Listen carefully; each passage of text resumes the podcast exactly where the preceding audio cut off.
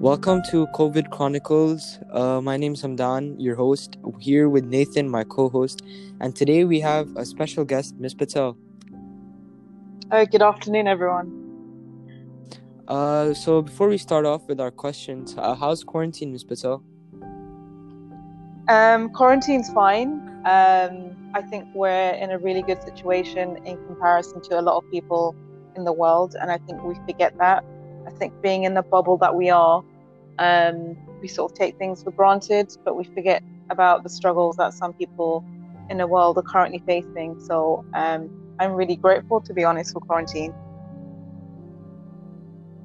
Okay. So, Miss, uh, you you found it pretty good, like in quarantine. So, what are some of the activities that you like to do during quarantine, and what are some things that you would recommend that other people also do while they're in quarantine? So when I was your age, um, I really was awful at art. Um, I can't draw straight line. I can't paint. I can't draw.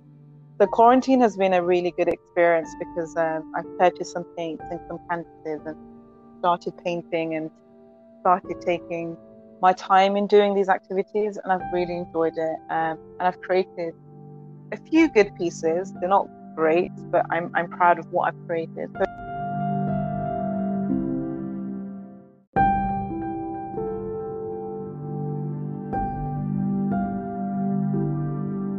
uh, you said you've been having a pretty good time in quarantine, but like there's also a lot of students around the world. Would you give any advice to them on how they could, for example, study better during this time at home?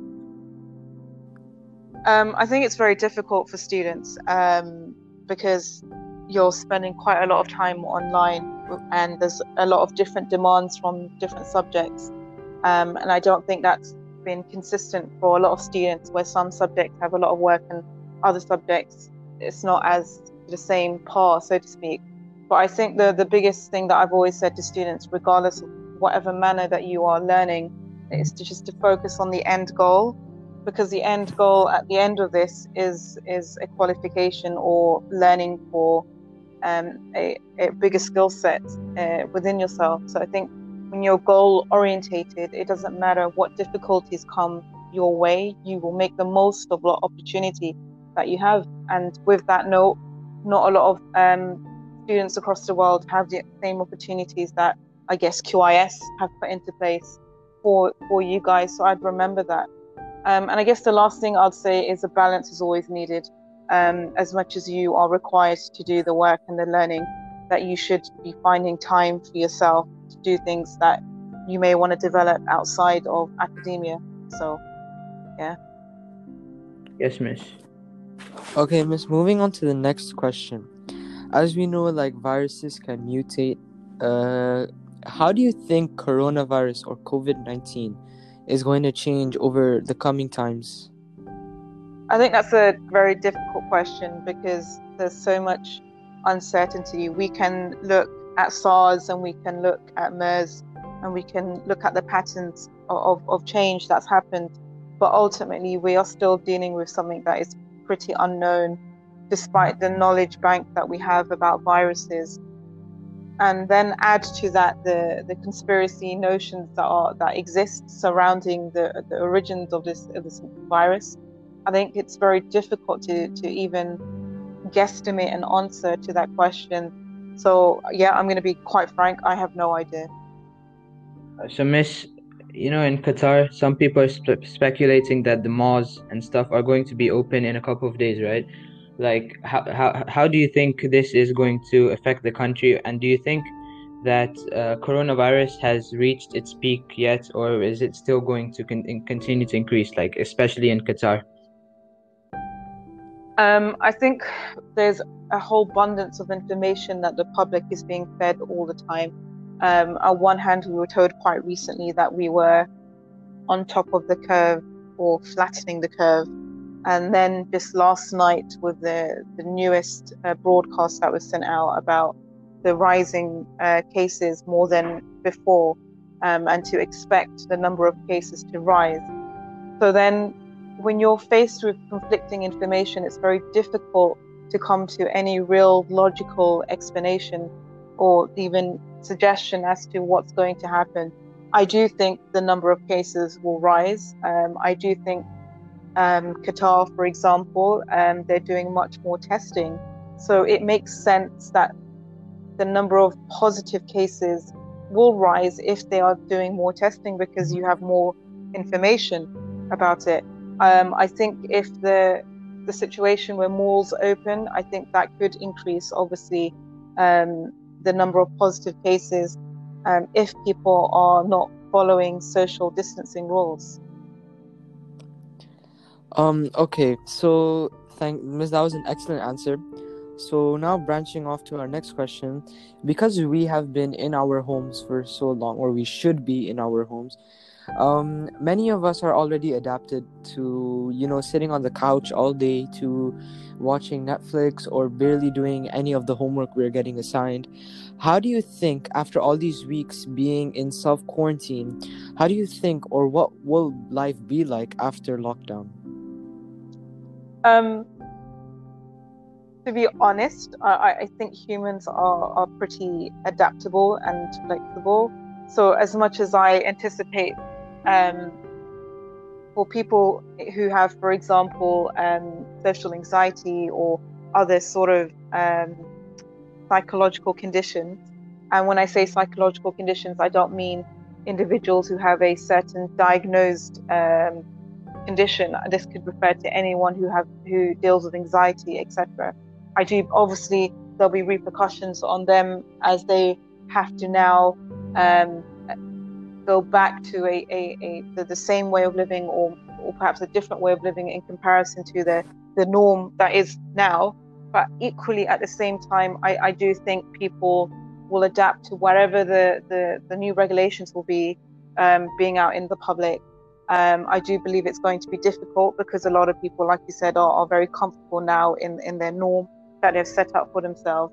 But equally, I do believe people may embrace and things that they've not really embraced before. So, for example, um, companionship, friendship, taking um, notice of the environment, or maybe doing more things because they're grateful for the time and the opportunities that they now can have that they didn't have when they were in quarantine. So I do believe there's there's two sides to this. I believe for people um, who deal with things in, in a particular way that it's going to be hard for them to, hard adjust. Them to adjust. But equally, um, I think things will be fine as well. Okay, thank you. Um, now, um, moving on to our next question, what uh, you mentioned um SARS and MERS before, but what other pandemics uh, do you think we are learning from in this situation? Obviously, we've we've read about the the pandemic of the Spanish flu. Um, to be honest, I, I, don't think we are learning from any pandemic. I think we we we bring up previous cases, but I think with every case um, or every situation, it's completely different. We're living in a completely different time now in com- in comparison to the Spanish flu. This is a completely different situation from Mars, MERS, sorry, or um, or any other viruses. So yes, we may look at those previous um, things that have happened in the past and try to draw lessons. But I honestly think that this is a novel situation, um, and we're still learning as we go.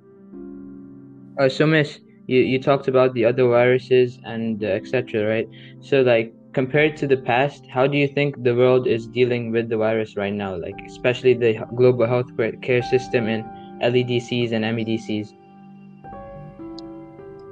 Um, I think that's a very difficult question to answer because we are not living in an LEDC country, and in LEDC countries there is a lot of more, a lot more of political agendas um, that are overriding certain choices that could have been made.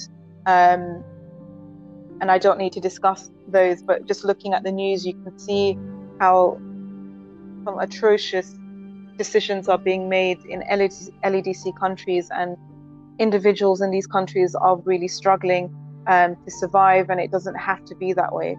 Um, so I think the political climate of certain areas determine what's going, what's happening, um, and therefore you can't really compare the current state with the past state because it's a, it's a different a different set of rules, different set of governing bodies um, overriding all of this. Um, so yeah, I, I'm not sure how to answer your question to be honest. Okay, miss, I would actually agree with that as well. But like for one last question, what do you miss the most from life before quarantine?